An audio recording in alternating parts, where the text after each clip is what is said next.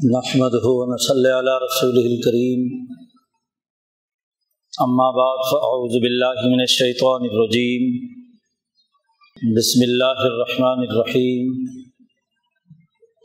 قال الله تبارك وتعالى انا عرضنا الامانة على السماوات والارض والجبال فابين ان يحملنها واشفقن منها وحملها الانسان انه كان ظلوما جهولا وقال النبي صلى الله عليه وسلم كانت بنو اسرائيل تسوسهم الانبياء كلما هلك نبي خلفه نبي آخر الا لا نبي بعدي سَيَكُونُ خُلَفَاءَ فَيَقْصُرُونَ وَقَالَ النَّبِيُّ صَلَّى اللَّهُ عَلَيْهِ وَسَلَّمَ لَا تَزَالُ طَائِفَةٌ مِّنْ أُمَّتِي قَائِمِينَ عَلَى الْحَقِّ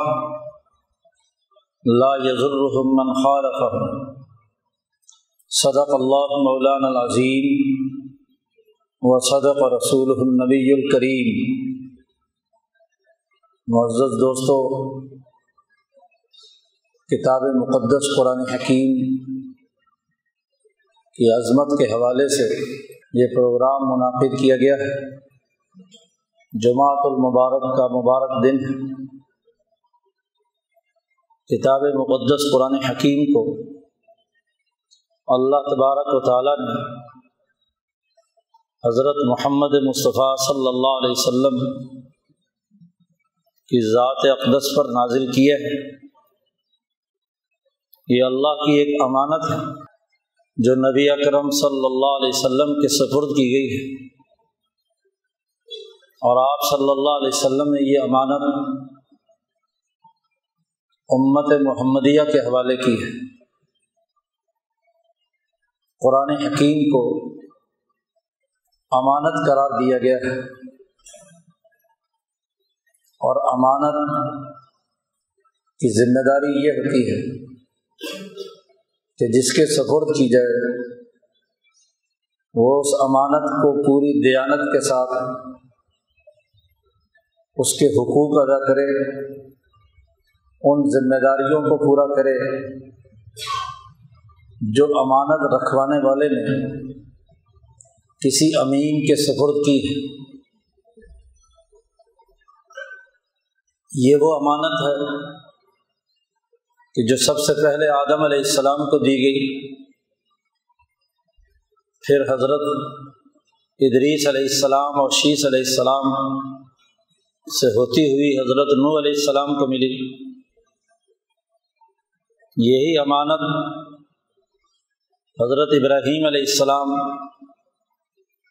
حضرت یوسف علیہ السلام، موسیٰ علیہ السلام، داود و سلیمان علیہ السلام سے ہوتی ہوئی حضرت عیسیٰ علیہ السلام تک آئی، اور پھر جامع اور کامل مکمل شکل میں حضرت محمد مصطفیٰ صلی اللہ علیہ وسلم کے قلب اطہر پر نازل ہوئی۔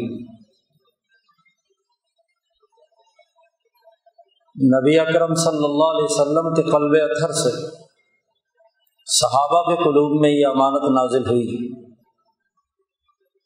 ایک حدیث میں آتا ہے، ایک صحابی فرماتے ہیں، بخاری شریف کی روایت ہے کہ ان الامانۃ نزل فی جذر قلوب الرجال، کہ یہ امانت مردوں کے دلوں میں منتقل ہوئی۔ اولو العزم افراد جو واقعی مرد کہلانے کے قابل ہیں، ان کے قلوب کی گہرائیوں میں، جڑ میں، اصل میں نازل ہوئی۔ ثم علموا، انہوں نے اسے سیکھا اور اس کی تعلیم دی، آگے منتقل کیا۔ امت کے پاس یہ تعلیم ان لوگوں کے دلوں سے آئی ہے جو صحابہ اکرام رضوان اللہ علیہ مجمعین کے ایک معزز لقب سے یاد کیے جاتے ہیں۔ نبی اکرم صلی اللہ علیہ وسلم کی صحبت سے یہ کتاب مقدس قرآن حکیم صحابہ کے قلوب میں اور صحابہ کے قلوب سے تابعین کے قلوب میں اور پھر تبع تابعین کے دلوں میں ایسے ہی ہوتے ہوئے قیامت تک مردوں کے دلوں میں یہ امانت منتقل ہوتی رہے گی۔ یہ امانت، اس کی بڑی ذمہ داریاں ہیں۔ نبی اکرم صلی اللہ علیہ وسلم پر یہ امانت نازل ہوئی تو آپ صلی اللہ علیہ وسلم نے اس کی عظمت اور ہیبت کی وجہ سے آپ پر وہ لرزہ طاری ہوا ہے کہ جو جبرائیل امین کی پہلی وحی کے بعد آپ صلی اللہ علیہ وسلم کپ کپاتے ہوئے لہجے میں خدیجہ رضی اللہ تعالیٰ عنہ سے کہتے ہیں کہ زملونی زملونی، مجھے چادر اڑاؤ، لحاف اڑاؤ۔ ڈر اور خوف کا عالم یہ ہے کہ حضرت خدیجہ سے فرماتے ہیں کہ خشیت علی نفسی، مجھے اپنی جان کا ڈر ہے، خوف، اتنی بڑی امانت میرے سپرد کی گئی۔ حضرت خدیجہ رضی اللہ تعالیٰ عنہ نے تسلی دی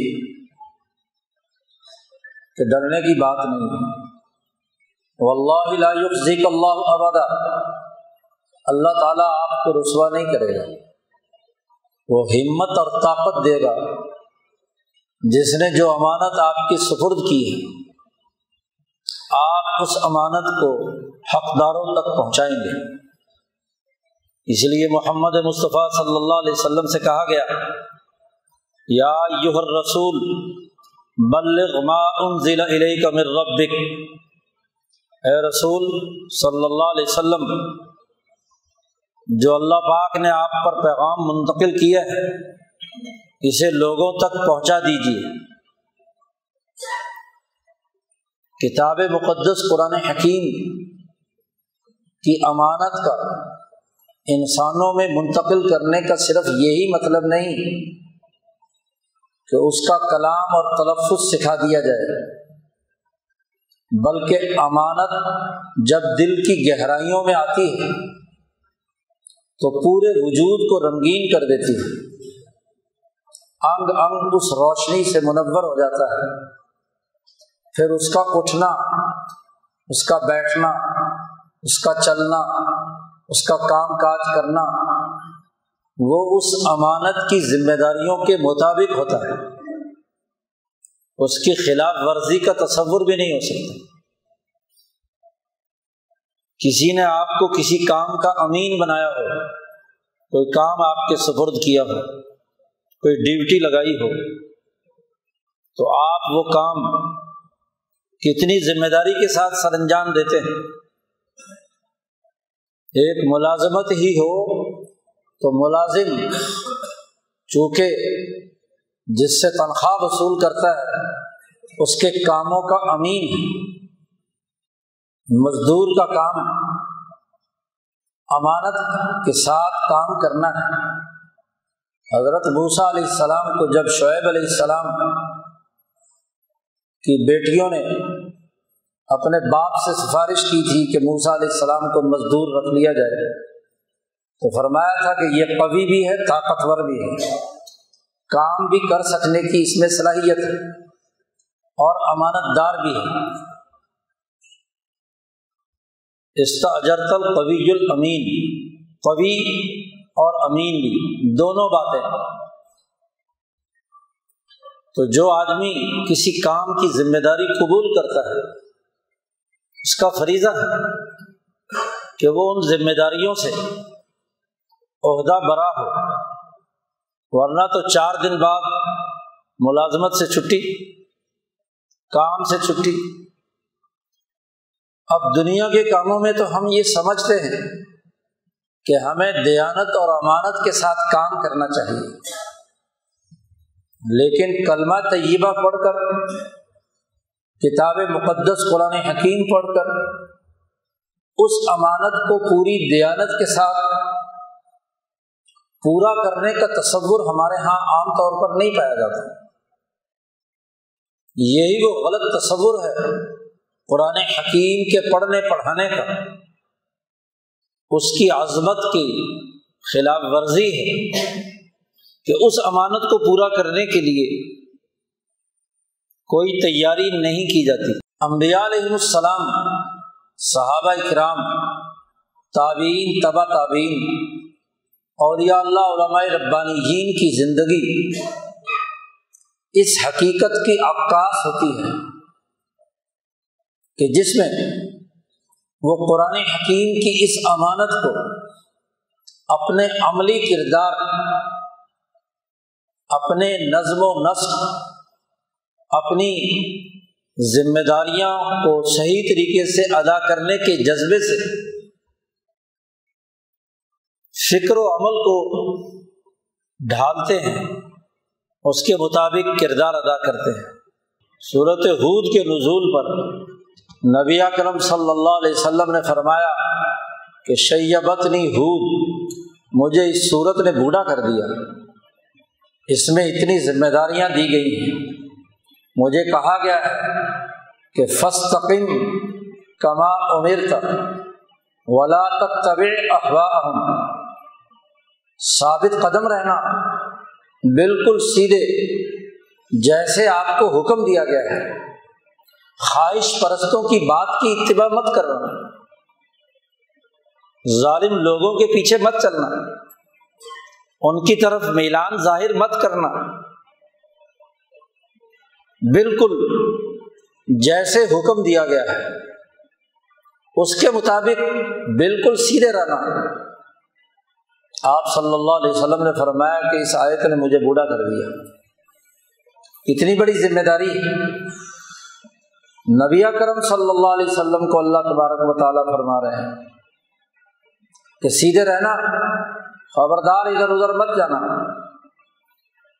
اتباع نہ کرنا ان لوگوں کی، ولا تطع من اغفلنا قلبہ عن ذکرنا واتبع ہواہ وکان امرہ فروتا، ان لوگوں کی اتباع مت کرنا جو خواہش پرست ہے، جنہوں نے اپنی خواہش کو خدا بنا لیا، جو اپنے کاموں میں ظالم ہیں، متکبر ہیں، بد دیانت ہیں، بد اخلاق ہیں، جھوٹے ہیں، خیانت کرتے ہیں، ان کی اتباع مت کرنا۔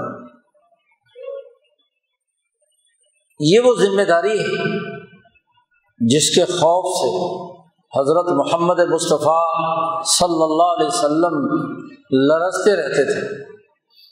حضرت عائشہ صدیقہ رضی اللہ تعالیٰ عنہ فرماتی ہیں کہ جب بھی کسی طرف سے آندھی یا طوفان یا بادل امٹ کر آتے تو آپ صلی اللہ علیہ وسلم پر خوف طاری ہو جاتا، ڈرتے رہتے ہیں، اللہ کے غضب کا ڈر، خوف، اللہ کی طرف متوجہ ہوتے۔ میں نے پوچھا، یا رسول اللہ، لوگ باطل آتے ہیں، گھٹائیں چڑھتی ہیں، لوگ خوش ہوتے ہیں کہ اب بارش برسے گی، سکون ملے گا، فصلیں ہوں گی، لیکن آپ کا عجیب حال ہے کہ بارش آتی ہے، بادل آتے ہیں تو آپ کے چہرے پہ گھبراہٹ طاری ہو جاتی ہے، خوف زدہ ہو جاتے ہیں، کیا وجہ ہے؟ آپ صلی اللہ علیہ وسلم نے فرمایا، مجھے ڈر لگتا ہے کہ جیسے قوم عاد کے لوگ جب ان پر گھٹائیں چھائیں تھیں تو انہوں نے کہا تھا کہ ھذا عارض ممطرنا، یہ وہ بادل ہے جو اب ہم پر برسے گا، بڑی خوشیاں منائی تھی۔ اللہ نے کہا، نہیں خبردار، بل ہوا ما استعجلتم، یہ وہی عذاب ہے جسے تم مانگ رہے تھے۔ وہ آندھی اور طوفان آیا اور انسان پٹخ پٹخ کر زمین پر مارے گئے، عذاب الہی تھا وہ۔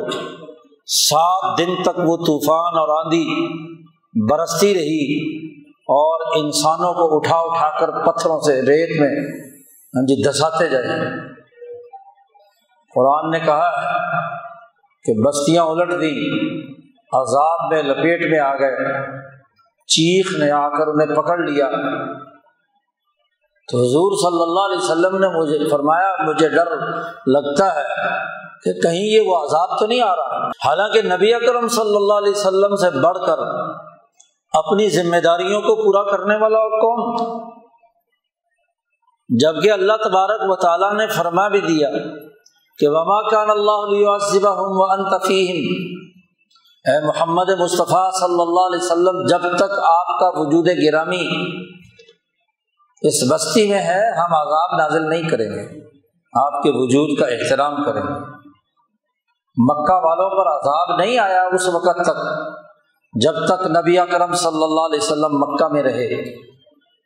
جیسے ہی آپ مکہ مکرمہ سے ہجرت کر کے مدینہ منورہ آئے تو اب بھوک کا عذاب، قحط کا عذاب، غزوہ بدر میں قتل و غارت گری کا عذاب، تمام عذاب آئے۔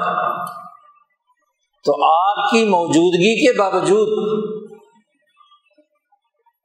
نبی اکرم صلی اللہ علیہ وسلم کو اتنی تسلیوں کے باوجود آپ صلی اللہ علیہ وسلم کیا فرما رہے ہیں؟ خوف زدہ ہیں کہ کہیں ذمہ داری میں کوتاہی تو نہیں ہوگی۔ آخری وقت تک آپ صلی اللہ علیہ وسلم اللہ سے روزانہ استغفار کرتے ہیں۔ جی حضرت ابو بکر صدیق رضی اللہ تعالیٰ عنہ نے رسول اللہ صلی اللہ علیہ وسلم سے سوال کیا کہ یا رسول اللہ، مجھے نماز میں پڑھنے کے لیے کوئی دعا سکھلائیں جسے میں اپنی نماز کا حصہ بنا لوں۔ تو آپ صلی اللہ علیہ وسلم نے ابو بکر صدیق سے فرمایا کہ یہ دعا پڑھا کرو نماز میں، اللہم انی ظلمت نفسی ظلما کثیرا ولا یغفر الذنوب الا انت فاغفر لی مغفرۃ من عندک انک انت الغفور الرحیم۔ سکھانے والے کون ہیں؟ حضرت محمد مصطفیٰ صلی اللہ علیہ وسلم۔ اور جسے سکھا رہے ہیں وہ کون ہے؟ حضور صلی اللہ علیہ وسلم کا جانشین، سب سے بڑا اور پکا مسلمان۔ اس کے ذمے کام کیا لگا رہے ہیں کہ اللہ سے ہر نماز میں یہ دعا مانگا کر کہ میں نے اپنے نفس پر بڑا ہی ظلم کیا ہے، ظلمت نفسی ظلما کثیرا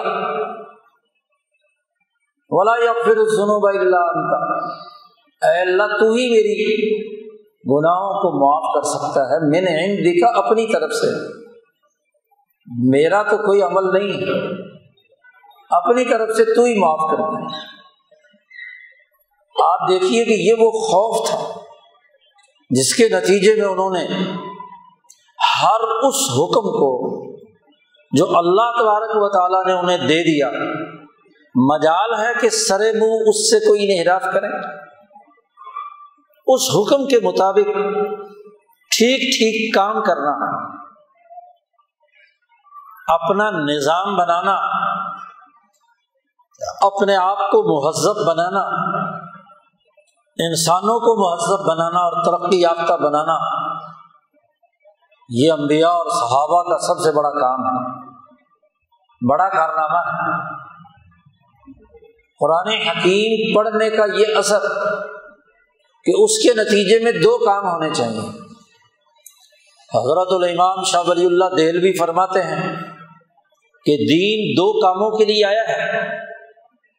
ایک کام یہ ہے کہ ہر انسان اپنے آپ کو مہذب بنائے، تہذیب نفس، نفس کی بڑی ہوئی خواہشات، تکبر، غرور، بد اخلاقی، حسد، کینہ، بغض، عداوت،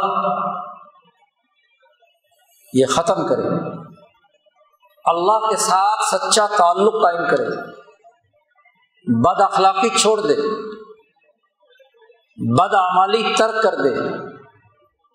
اللہ نے جو حکم دے دیا وہ خواہش کے خلاف ہی کیوں نہ ہو، اس کے مطابق عمل کرے، اپنے آپ کو مہذب بنائے۔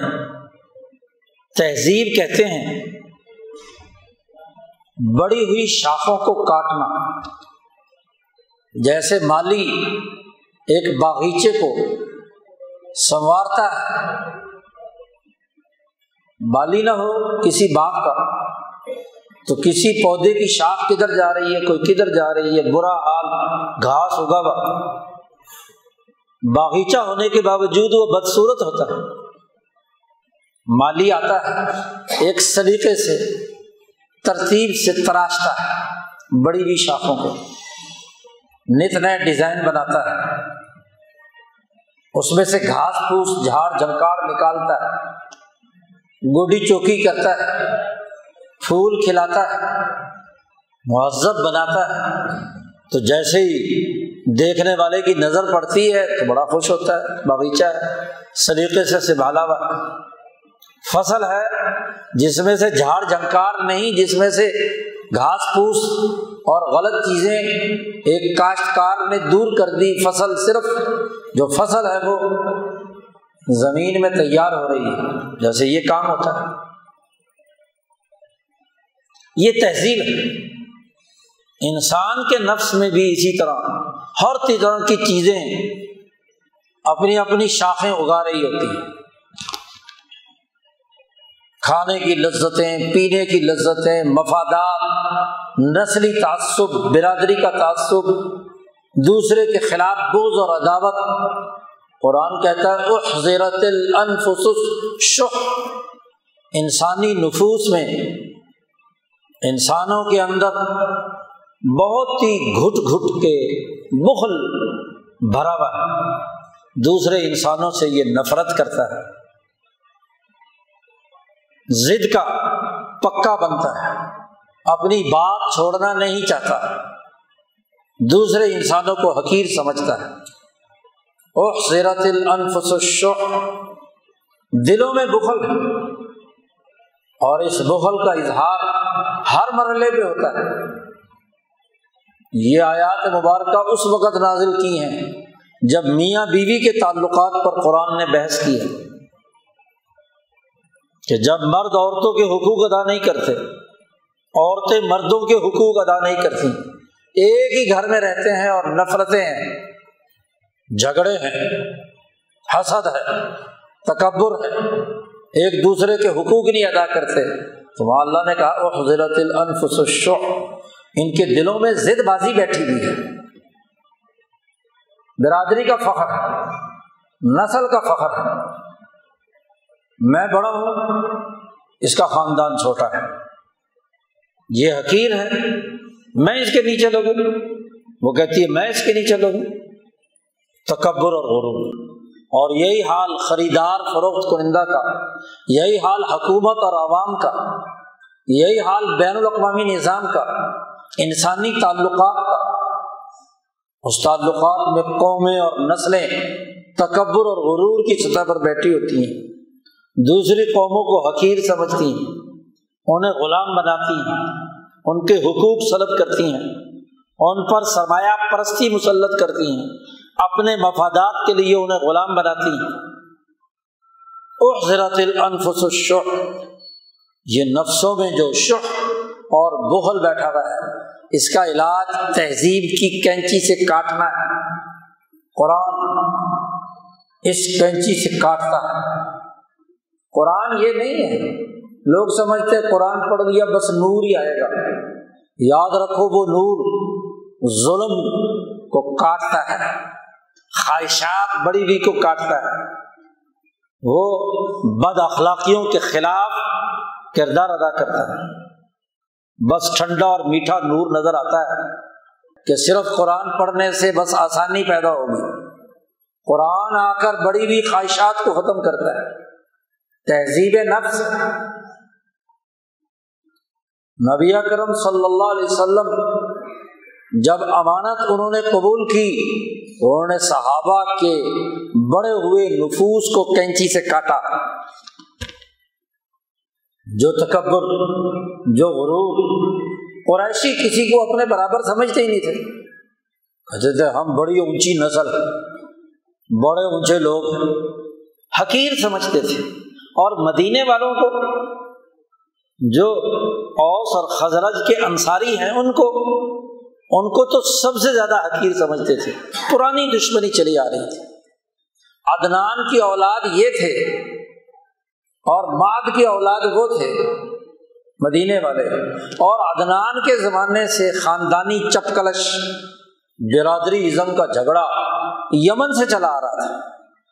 یمن سے دونوں اٹھ کر قبیلے یہاں آ گئے، ایک مکہ میں اور ایک مدینہ میں، یثرب میں، لیکن نفرتیں تھیں۔ رسول اللہ صلی اللہ علیہ وسلم نے وہ نفرتیں کاٹی، جی وہ کینچی قرآن حکیم کی کینچی تھی جس سے تہذیب نفس کیا، تعلقات قائم کرائے برابر کی سطح پر، دونوں کو عزت دی، دونوں کو احترام دیا، اصل انسانیت کی بنیاد پر پوری جماعت کی تربیت کی۔ یہ تہذیب نفس، صرف حلوہ ہی نہیں کھایا، خوشبو ہی نہیں لگائی، جبے ہی نہیں پہنے، صرف پگڑیاں ہی نہیں پہنی، وہ لباس اپنی جگہ پر، لیکن اصل چیز وہ بد اخلاقی، وہ بدعملی جو دور کی۔ ایک بنیادی چیز قرآن کی عظمت کے حوالے سے یہ ہے کہ جس کے دل میں یہ عظمت پیدا ہو جائے وہ اپنے نفس کو مہذب بنائے، اپنے تمام تعصبات، نفرتیں، بغل، ضد بازیاں، بد اخلاقیاں ختم کر دے۔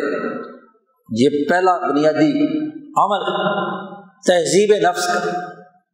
اور دوسرا بڑا بنیادی عمل، جیسے امام شاہ ولی اللہ فرماتے ہیں، وہ تعدیل نظام المدینہ، مملکت اور ریاست کے سسٹم کو عدل و انصاف کی بنیاد پر قائم کرنا، ظلم کا قومی نظام ختم کرنا، ظلم کا بین الاقوامی نظام ختم کرنا، اور اس کی جگہ پر عدل و انصاف کا نظام قائم کرنا، بلا تفریق، رنگ، نسل، مذہب، تمام انسانوں کے لیے عدل و انصاف کا نظام بنانا، یہودی ہو یا مسلمان، عیسائی ہو یا ہندو، سکھ ہو، کسی بھی نسل کا ہو، کالا ہو، گورا ہو، مشرقی ہو، مغربی ہو، تمام کو ایک ایسے عادلانہ نظام میں پرونا کہ انسانی حقوق کے حوالے سے کسی میں کوئی تفریق نہ ہو، کوئی چھوٹا بڑا نہ ہو۔ اسی لیے بڑا بنیادی قانون قرآن حکیم نے قصاص کا نافذ کیا۔ قصاص کا مطلب یہ ہے کہ ہر انسان دوسرے انسان کے ساتھ برابر حیثیت رکھتا ہے، مماثلت۔ امام شاہ ولی اللہ نے ترجمہ فرمایا، ایل مواصلہ والمساوات، انسان انسان کے مساوی ہے، کالا ہو، گورا ہو، مشرقی ہو، مغربی ہو، کسی زبان کا ہو، کسی نسل کا ہو، وہ انسان ہے، اور انسان کو کسی انسان نے قتل کیا تو اس قاتل کو مساوی طور پر قتل کیا جائے۔ کسی ایک انسان نے کسی دوسرے انسان کی آنکھ پھوڑی تو مساوی طور پر اس کی آنکھ بھی پھوڑی جائے گی، کسی نے کسی کا بازو کاٹا اس کا بازو کاٹا جائے گا، دانت توڑا جائے گا، ٹانگ توڑی جائے گی، اور اگر توڑنے والے کو یہ پتا ہو کہ میری ٹانگ بھی ٹوٹے گی تو کسی دوسرے کی ٹانگ توڑے گا۔ قاتل کو پتا ہو کہ اس کے قتل ہونے سے میری جان بھی جانی ہے، میں دراصل اس کو نہیں قتل کر رہا، اپنے آپ کو قتل کر رہا ہوں، تو کوئی اپنی جان لیتا ہے؟ سارا نظام عدل و انصاف کا قائم ہو جاتا ہے۔ تو سسٹم قائم کرنا یہ اس امانت کی سب سے بڑی ذمہ داری ہے۔ آج کا سب سے بڑا المیہ یہ ہے کہ اس کو امانت نہیں سمجھا جاتا، رٹا سسٹم کے تحت قرآن پڑھ لیا، حفظ کر لیا، تلاوت کر لی، اور سمجھ لیا کہ ہم نے بڑی نورانیت کے ساتھ رابطہ پیدا کر لیا، انتظار میں بیٹھ جاتے ہیں کہ کب اس نورانیت کے نتیجے میں ہون برسے، کب دولت کے انبار آئیں، کب ہمارے لیے انعامات کے راستے کھلے۔ دل میں تو چور بیٹھا ہے، دل میں تو بخل ہے، دل میں تو ضد بازی ہے، دل تو حسد کینے سے بھرا ہوا ہے، انسانی سسٹم تو ظلم سے بھرا ہوا ہے، اور صرف رسمی طور پر حلق سے اوپر قرآن پڑھ کر کسی ہن برسنے، کسی انعام کی امید میں بیٹھ جائے۔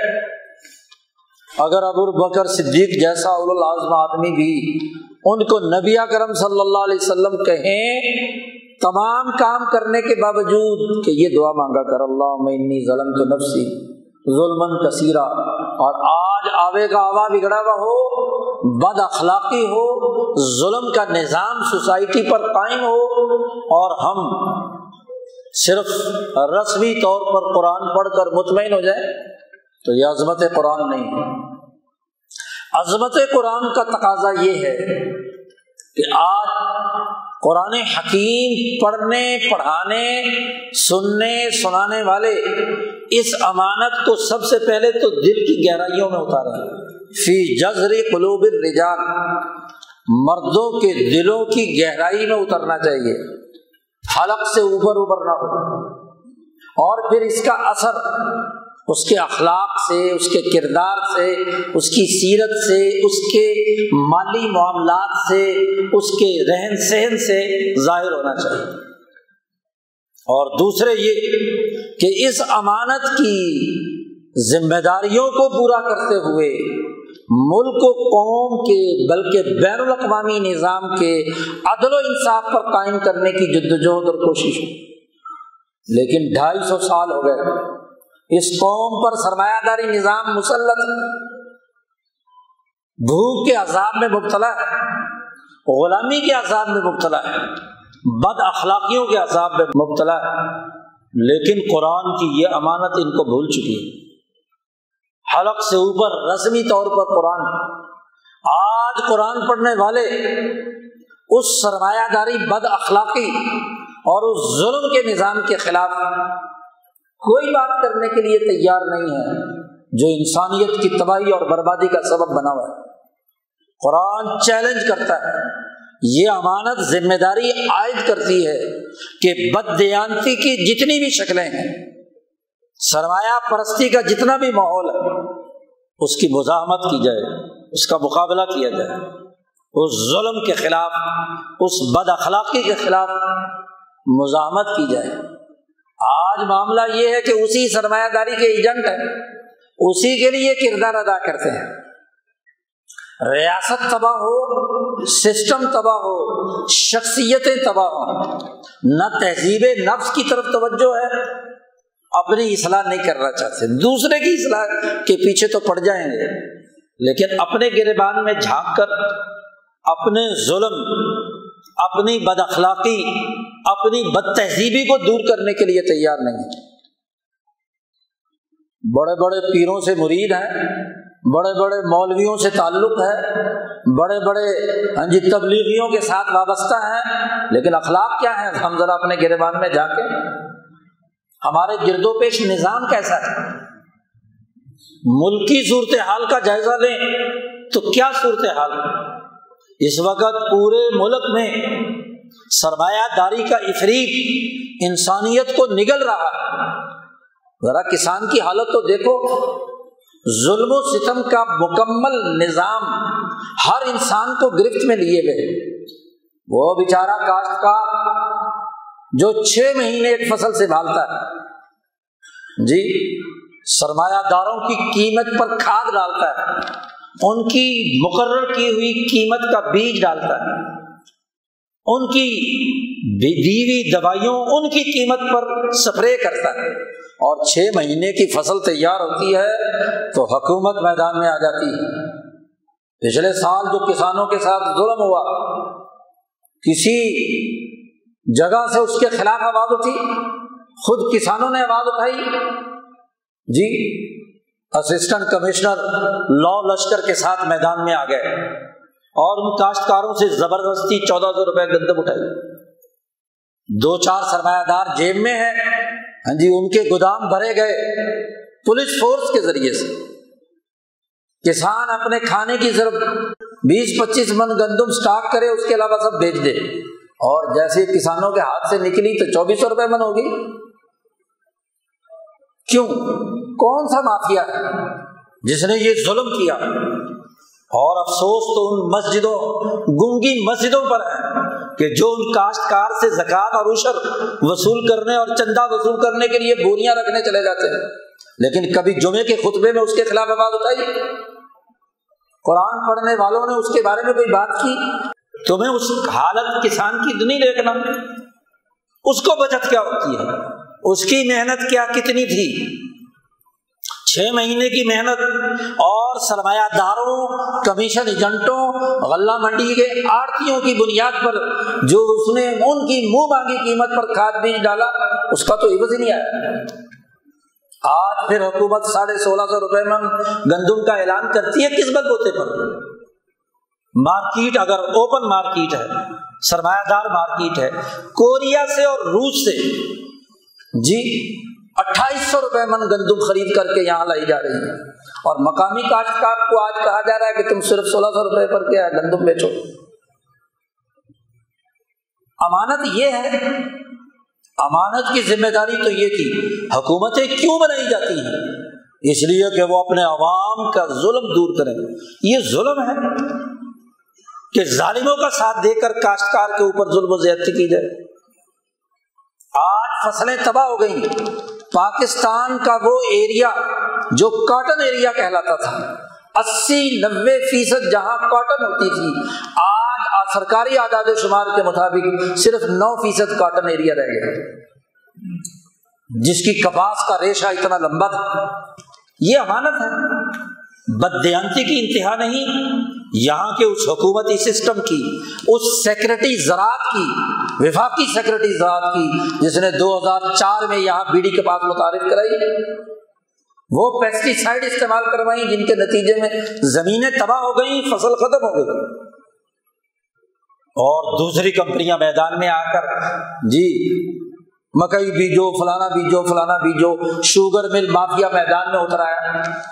یہ چراگاہ ہے، عوام کے لیے ہے یا ان سرمایہ داروں کے لیے؟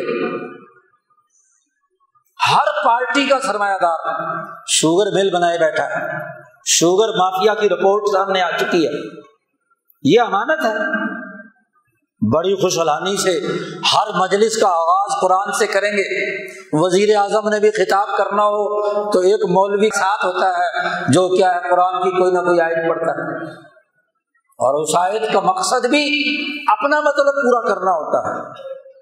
بنگلہ دیش بنا، سقوط ڈھاکہ ہوا تو جنرل یحییٰ خان نے اپنے پرسنل سیکرٹری کو بلا کر کہا کہ کسی مولوی کو بلاؤ، قرآن کی کوئی ایسی آیت پڑھے میری تقریر سے پہلے کہ جس میں میں ثابت کر سکوں کہ قرآن میں آیا تھا کہ ڈھاکہ فعال ہو جائے گا. یہ قرآن اس کام کے لیے رہ گیا. ذاتی خواہشات، ذاتی مفادات. ڈھاکہ فعال ہوا 16-17 دسمبر کو، اور 20 نومبر کو امریکی صدر کو فون کر کے پاکستانی صدر نے کہہ دیا تھا کہ ہم بنگلہ دیش چھوڑ دیں گے. جنگ بھی شروع نہیں ہوئی تھی. وہ ہنری کسنجر کی رپورٹیں پڑھ لو، اس کا انٹرویو جو جنگ اخبار میں چھپا ہے کہ امریکی صدر نے فون کیا یحییٰ خان کو کہ بنگال سے دستبردار ہو جاؤ، ہم نے ایک نیا ملک بنانا ہے، چین کا مطالبہ ہے، انڈیا کا مطالبہ ہے، چھوڑو اسے. تو یحییٰ خان نے کہا ٹھیک ہے سر، چھوڑ دیتے ہیں. عوام کو بیوقوف بنایا. یہ اسلامی جمہوریہ پاکستان ہے. ظلم و ستم اور سرمایہ پرستی کا کتنا بڑا ملغوبہ جو ہماری سوسائٹی پر مسلط ہے. بد اخلاقی کا عالم یہ ہے کہ آج جھوٹ رائج ہے، حسد ہے، کینہ ہے، بغض ہے، عداوت ہے، نفرتیں ہیں، برادریوں کے جھگڑے ہیں، اور حلق سے اوپر پر قرآن پڑھا جا رہا ہے، تلاوتیں سنی جا رہی ہیں، عظمت کے گیت گائے جا رہے ہیں. عظمت کا اثر تو تمہارے اخلاق میں ظاہر ہونا چاہیے، تمہارے وجود میں ظاہر ہونا چاہیے. تمہارے لیے، انسانیت کے لیے ترقی کا باعث بنے یہ عظمت. یہ کیسی عظمت ہے کہ قرآن پڑھا اور مغلوب بنے، قرآن پڑھا بد اخلاق بنے، قرآن پڑھا، سرمایہ داری کے ایجنٹ بنے، اس کے لیے اعلی کاردی کا کردار ادا کیا۔ یہ قرآن تو ایک امانت مسلمان کے سپرد کیا گیا ہے اور مردوں کے سپرد کیا گیا ہے۔ وہ انسان مرد نہیں جو اس امانت کی ذمہ داری کو پورا نہیں کر رہا، وہ کیسا مرد ہے؟ وہ تو عورتوں سے بھی بدتر ہے۔ مردانگی پر اس کے افسوس، مرد وہ ہے جو زبان سے قول کرے اسے پورا کرتا ہے۔ جی یہ تو مردانگی کیا، عورت بھی نہیں، اس سے بھی پست بات ہے۔ عورت بھی کوئی زبان کرتی ہے تو پھر بھی کسی درجے میں قائم رہتی ہے، مردانگی ختم۔ اسی لیے نبی اکرم صلی اللہ علیہ وسلم کی اس بات پر صحابی کہتے ہیں نزلت فی جذر قلوب الرجال، مردوں کی دلوں کی گہرائی میں قرآن نازل ہو۔ مردانگی کی بات، آج مردانگی کی بات کیا ہے؟ غصہ اتارے، کس پر اتارے؟ بیگم پہ، بیچاری کمزور ہے، گھر آئی ہوئی ہے۔ آج خواتین کے حقوق توڑے جا رہے ہیں، یہ امانت ہے؟ کتنے مولوی اور کتنے پیر اور کتنے لیڈر اور وڈیرے ہیں جو اپنی بیٹیوں کو اور بہنوں کو وراثت دیتے کوشش یہی ہوتی ہے کہ بس کسی طریقے سے لپا ڈگی کے ساتھ اس کی وراثت پر قبضہ کر لیں۔ قرآن نے واضح دو ٹوک حکم دے دیا کہ للرجال نصیب مما ترکوا، اور ویسا ہی جملہ کہا وللنساء نصیب، عورتوں کا بھی ویسا ہی وراثت میں حصہ ہے جیسے مرد کا حصہ ہے۔ قرآن پڑھ لیا، رمضان میں قاری سے سن لیا، حکم معلوم ہو گیا، ایک کان سے سنا دوسرے کان سے نکال دیا۔ جی بڑے بڑے لیڈر اور رہنماؤں کے دماغوں میں یہی خناس ہے۔ ادھر چلے جاؤ، ہاں جی، خیبر پختونخوا اور ادھر بلوچستان میں، وہاں ہم گئے، پتہ چلا کوئی مولوی اور پیر ایسا نہیں ہے جس نے اپنی بیٹی کو کوئی یا اپنے کیا نام ہے بہن کو کوئی اس نے وراثت میں حصہ دیا ہو۔ بڑے بڑے ہاں جی مولاناز ہیں لیکن دبائے بیٹھے۔ لعنت نہیں پڑے گی تو اور کیا ہوگا؟ بددیانتی نہیں تو اور کیا ہے؟ حقوق توڑنا نہیں تو اور کیا ہے؟ قرآن حکیم نے تو کہا عورتوں کے حقوق کے حوالے سے خاص طور پر وَلَن تَسْتَطِيعُوا أَن تَعْدِلُوا، تم اگر طاقت نہیں رکھتے عورتوں میں، کئی عورتوں میں عدل و انصاف قائم کرنے کی، تو عورت کو لٹکا کر مت رکھو، یا فارغ کرو اور یا اس کو بساؤ بندوں کی طرح، ان کے حقوق ادا کرو۔ نبی اکرم صلی اللہ علیہ وسلم نے فرمایا خیرکم خیرکم لأہلہ، تم میں سب سے بہتر وہ ہے جو اپنے بیوی بچوں کے لیے بہتر ہے۔ تمہارے اندر خیر کیا ہے؟ گریبان میں ہمیں جھانکنا چاہیے، کتنے حقوق ادا کرتے ہیں اپنی ماں کے، اپنی بہن کے، اپنی بیوی کے، اپنی بیٹیوں کے؟ کیوں آج عورتیں سڑکوں پہ نکلی پھر رہی ہیں؟ وراثت ہونے نہیں دیتے، جوتی کی نوک پر اسے رکھتے ہیں، ذلیل اور رسوا اسے کرتے ہیں۔ عمر فاروق رضی اللہ تعالیٰ عنہ نے حضور صلی اللہ علیہ وسلم نے جب اپنی بیویوں سے کچھ ناراضگی کا اظہار کر کے علیحدگی اختیار کی تھی تو حضرت عمر فاروق گفتگو فرما رہے ہیں حضور صلی اللہ علیہ وسلم سے، فرماتے ہیں یا رسول اللہ، ہم قریشی لوگ تو عورتوں کو جوتی کی نوک پر رکھتے تھے، جب سے ہم مدینہ آئے ہیں اور آپ نے ہمیں ہدایت دی ہے اس کے نتیجے میں ہم نے ان کو اوپر کے حقوق دیے جی، تو قرآن نے آ کر، نبی نے آ کر وہ حقوق دیے۔ قریشی اپنے آپ کو بڑے بہادر اور دلیر سمجھتے تھے جی، نہ عورت کو طلاق دیتے تھے نہ عورت کو بساتے تھے، ایک دفعہ دی، دو دفعہ دی، تین دفعہ دی، سو دفعہ طلاق دی، چھوڑتے نہیں تھے۔ تو اللہ نے حکم دیا زیادہ ہے زیادہ تین آپشن ہے تمہارے پاس، بس تیسری طلاق دینے کے بعد دنیا ادھر سے ادھر ہو سکتی ہے، تم عورت کے قریب بھی نہیں جا سکتے، تم نے توہین کی ہے اس رشتے کی جی۔ یہ نیا حلالہ نکال لیا مولویوں نے، کون سا حلالہ؟ حرام ہے وہ عورت قیامت تک کے لیے، کیونکہ تم نے اس عورت کی عزت نہیں کی، تم نے دھتکارا ہے تین دفعہ، تم نے اسے انسان نہیں سمجھا، لہذا خبردار اب اس عورت کے قریب بھی نہیں جا سکتے۔ یہ مولویوں نے نیا ڈھکوسلا نکال لیا کہ حلالہ کر لو تو پھر ہو جائے گی نبی اکرم صلی اللہ علیہ وسلم نے فرمایا لعن اللہ محلل اور وہ محلل لہو، جو اس کے لیے حلال کرتا ہے اور جو حلال کرواتا ہے، دونوں پر اللہ کی لعنت ہے، کیونکہ تم نے عورت کی توہین کی ہے۔ قرآن حکیم دو ٹوک ہے اپنی باتوں میں، لیکن ہم مسلمان کہلانے والے امانت کے ذمہ دار صرف میٹھا میٹھا حلوہ کھانا چاہتے ہیں۔ قرآن پڑھو حلوہ مل جائے، قرآن پڑھو کھیر مل جائے، قرآن پڑھو نظر و نیاز مل جائے، قرآن پڑھو تو جناب والا کوئی جبہ مل جائے، کوئی پیسے مل جائے۔ یہ مسجدیں اور مدرسے اس کام کے لیے نہیں ہیں کہ حلوے مانڈے کھائے جائیں۔ تہذیب نفس ہے، اپنے آپ کو مہذب بنائیں تو تب تو کیا ہے نتیجہ نکلے گا، اور اگر مہذب نہیں بناتے تو کیسے تربیت یافتہ، کیسے قرآن پڑھنے والے، کیسے مرید، کیسے طالب علم، کیسے شاگرد؟ کچھ نہیں۔ یاد رکھو قرآن حکیم دو ٹوک، جو اپنے اوپر ظلم کرتا ہے قرآن حکیم اس کی مذمت کرتا ہے۔ قرآن حکیم بددیانتی کو کسی صورت قبول نہیں کرتا۔ دیانت اور امانت دین کا بڑا بنیادی تقاضا ہے، اسی لیے اللہ نے اس کو کہا کہ ہم نے امانت نازل کی ہے اور اس انسان کو اس کی ضرورت ہے۔ حاملہ الانسان، کیوں ضرورت ہے؟ کہ یہ انسان بڑا ظلوم، بڑا جاہل ہے، جہالت ہے۔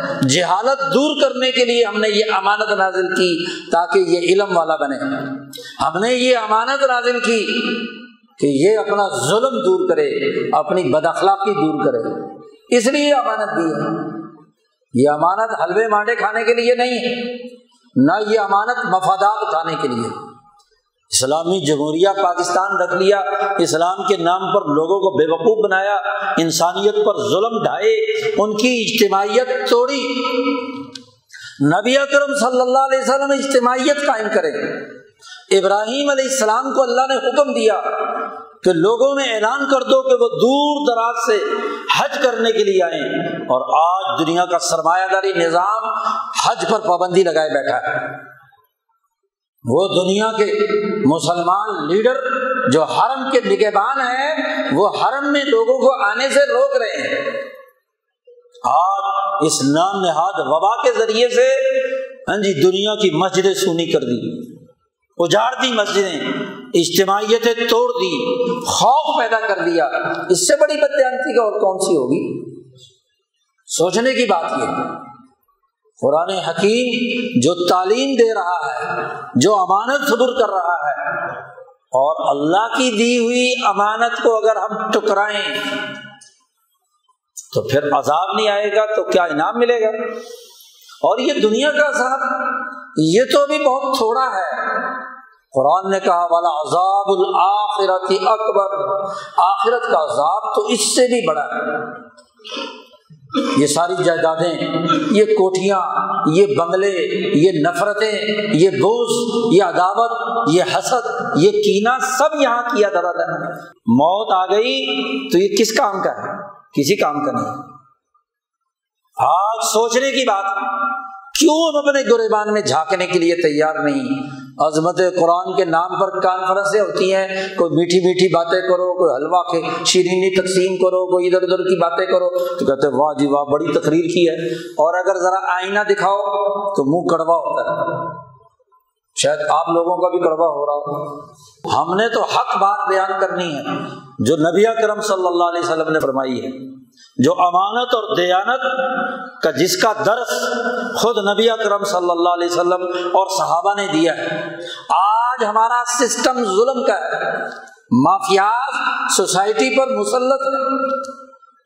پاکستان کی کابینہ ہے، آئی ایم ایف آرڈر دیتا ہے کہ اپنے اسٹیٹ بینک کو آزادی دو، ریاست میں ریاست، دنیا کے 192 ملکوں میں کسی ملک کا بینک وہ آزادی حاصل کر رہا ہے جو آزادی آج آپ کی حکومت نے اپنی کیبنٹ کے اندر منظور کر کے اس اسٹیٹ بینک آف پاکستان کو دی ہے۔ گورنر اسٹیٹ بینک کو کوئی نہیں بلا سکتا، نہ صدر، نہ وزیر اعظم، نہ سپریم کورٹ، نہ نیب، نہ ایف آئی اے، کوئی نہیں بلا سکتا، وہ آل ان آل ہے، یعنی جو چاہے آئی ایم ایف بدماشی کرانا چاہے اس بینک کے گورنر سے کرائے، اس کو بھی نہیں، اس کے کسی اہلکار کو بھی نہیں، اس کے کسی نائب کو بھی نہیں۔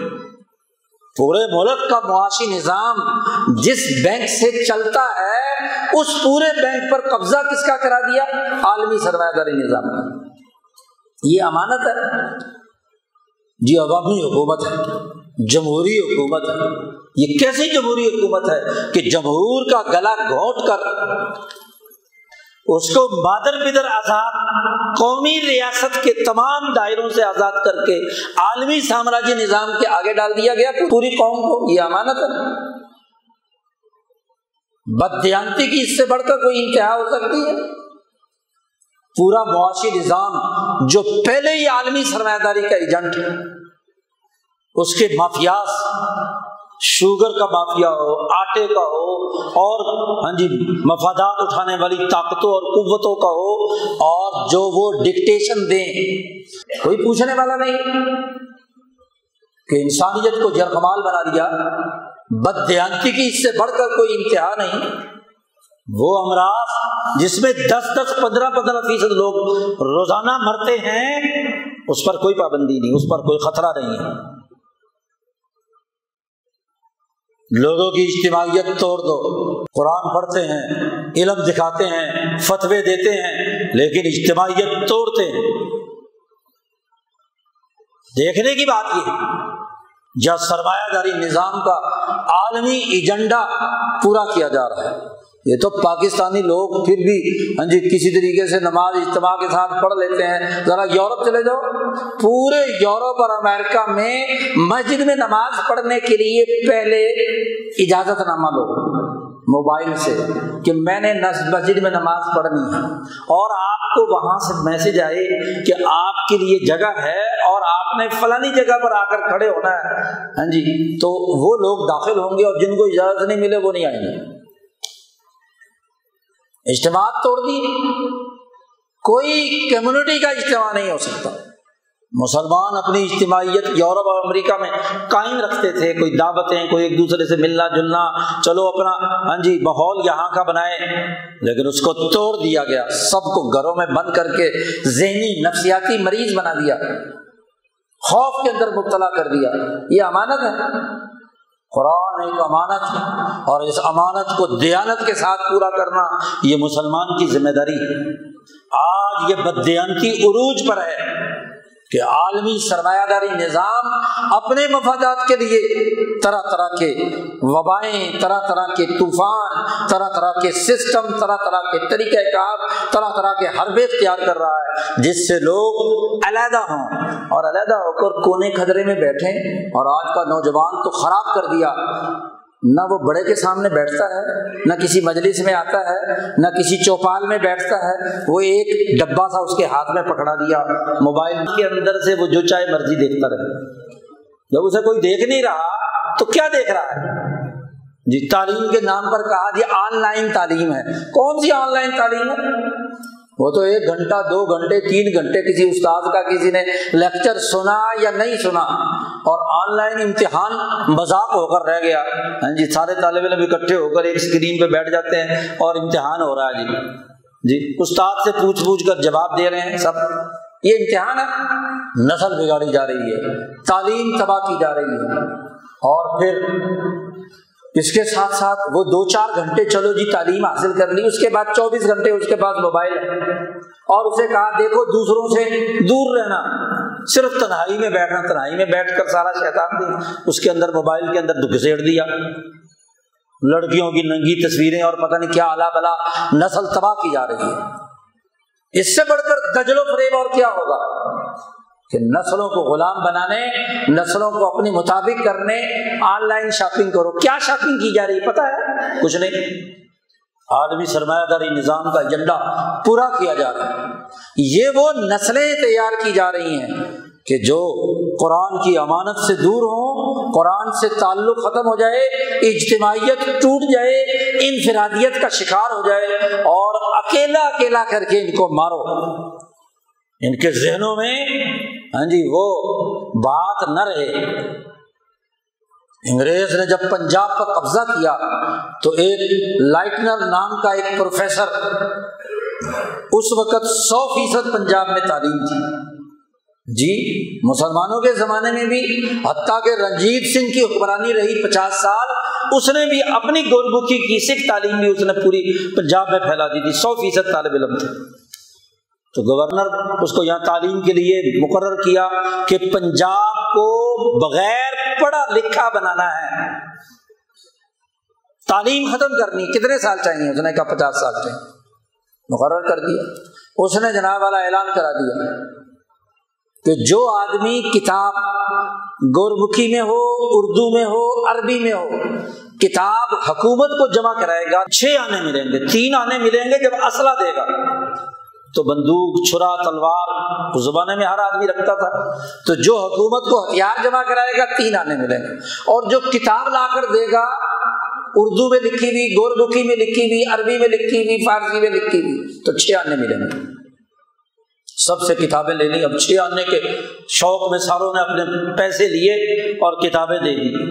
30 سال کے بعد اس نے مثال دی ہے کہ فلانا گاؤں سیالکوٹ کے پاس جا کر دیکھ لو، اس میں اردو پڑھنے والے 10 ہیں اور گورمکھی پڑھنے والے صرف 2، اور وہ بھی بوڑھے ہیں، اگلے 10 سال میں مر جائیں گے۔ اس کے بعد مقامی زبان میں لکھنے پڑھنے والا کوئی نہیں رہے گا۔ آج یہی کام اس نام نہاد وبا کے نام پر کیا جا رہا ہے کہ اجتماعیت کے سارے تصورات ختم کر دو، ہر چیز انگریزی میں، ہر چیز موبائل کے ذریعے سے، ہر چیز آن لائن، ہاں جی۔ اب تو یہاں تو پیسے بھی خرچ کرنے کی ضرورت ہے، اس وقت تو آنے تقسیم کر کے لوگوں کو جاہل بنایا تھا۔ یہ پورا ہندوستان مکمل 90-95 بلکہ 100% تعلیم یافتہ تھا، انگریز گیا تو پورا جاہل تھا۔ حالت یہ ہو گئی تھی، آج بھی ہے دیہاتوں میں، کہ وہاں پڑھنے کا معیار انگریزی آ گیا، انگریزی میں خط ہے، انگریزی میں تار ہے، انگریزی میں سارے کام ہے، پورے گاؤں میں ایک بھی انگریزی پڑھنے والا نہیں۔ اردو کا خط بھی پڑھوانے کے لیے کسی کے پاس جانا پڑتا تھا، جبکہ مسلمانوں کے غلبے کے زمانے میں یہاں ہر آدمی پڑھا لکھا خود لکھتا تھا، خود پڑھتا تھا، خود جواب دیتا تھا۔ تو جاہل قوم بنانا یہ امانت ہے۔ 70 سال ہو گئے اسلامی جمہوریہ پاکستان کے نام سے لوگوں کو بے وقوف بناتے ہوئے، جتنا اسلام ان 72 سالوں میں مٹایا ہے، جتنا قرآن کے خلاف یہاں بد دیانتی اور بد نظمی کا نظام قائم کیا، انگریزوں نے بھی نہیں کیا۔ سوچنے کی بات، قرآن کا وہ نظام جو دراصل انسانیت کے لیے، کل انسانیت کے لیے فلاح و بہبود کا ہے، اسلام کا وہ نظام جو انسانوں کے نفوس کی تہذیب کے لیے ہے، اس کو آج ہم نے پس پش ڈال دیا۔ بس رسمی طور پر مدرسے بنے ہوئے ہیں، مسجدیں بنی ہوئی ہیں، جو قرآن رٹے سسٹم کے تحت حفظ کر لیا، حافظ ہے، لیکن غلط کاریاں نہیں چھوڑتا، بددیانتی نہیں چھوڑتا۔ مولوی ہے، کاروبار میں آیا تو وہاں بھی وہی کام کرتا جو دوسرے کر رہے ہیں، سیاست میں آیا تو جو کام دوسرے کر رہے ہیں وہی مولانا کر رہے ہیں، کیا فرق ہے؟ سوچنے کی بات ہے، تبدیلی کیا ہے؟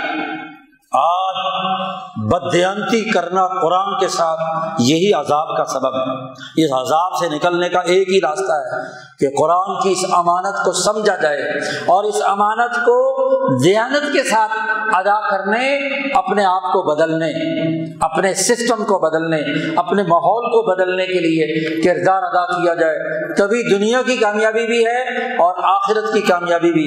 اللہ تعالی ہم سب کو عمل کرنے کی توفیق عطا فرمائے۔ وآخر دعوانا الحمد للہ رب العالمین۔